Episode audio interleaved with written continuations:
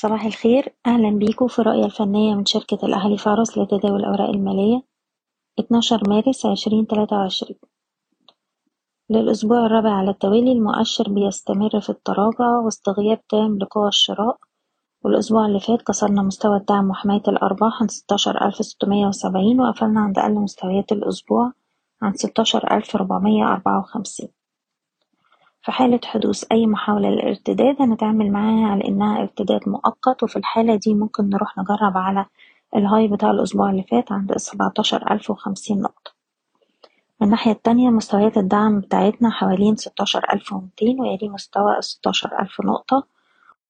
وما زلنا بننصح بالاستفادة من أي محاولة للارتداد لتخفيض المراكز خاصة مراكز الشراء بالهامش حتى ظهور إشارة شراء جديدة. وبالنسبة للأسهم نبدأ بسهم فوري على مدار آخر جلستين السهم بيحاول يتماسك فوق مستوى الدعم بتاعه خمسة جنيه وربع. طول ما إحنا فوق المستوى ده ممكن نشوف محاولات ارتداد تقربنا من مستويات المقاومة عند الخمسة جنيه وستين قرش ولو قدرنا نتجاوز المستوى ده نقدر نجرب على الخمسة جنيه وتمانين قرش. سهم النساجون نقدر نحتفظ فوق مستوى العشرة ونص. طول ما إحنا فوق المستوى ده نقدر نجرب على مستويات المقاومة عند الحداشر تمانين. والاتناشر عشرة سهم مينا للاستثمار السياحي قدر يخترق مستوى مقاومته الجنيه وقرشين خلال جلسة الخميس وبالتالي هو في طريقه لاستهداف مستويات الجنيه سبعة ويليه مستوى الجنيه خمستاشر. نقدر نحتفظ بالسهم ونرفع مستوى حماية الأرباح لسبعة وتسعين قرش.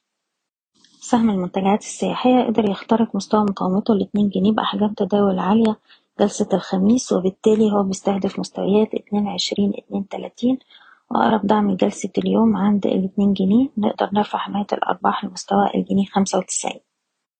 وأخيرا العربية لحليج الأقطان. نقدر نحتفظ ونرفع مستوى حماية الأرباح للتلاتة جنيه وأربعين قرش. طول ما إحنا فوق المستوى ده السهم يروح يجرب على مستويات المقاومة عند التلاتة خمسة وسبعين والتلاتة خمسة وتمانين. بشكركم بتمنى لكم التوفيق. إيضاح الشركة غير مسؤولة عن أي قرارات استثمارية يتم اتخاذها بناء على هذا التسجيل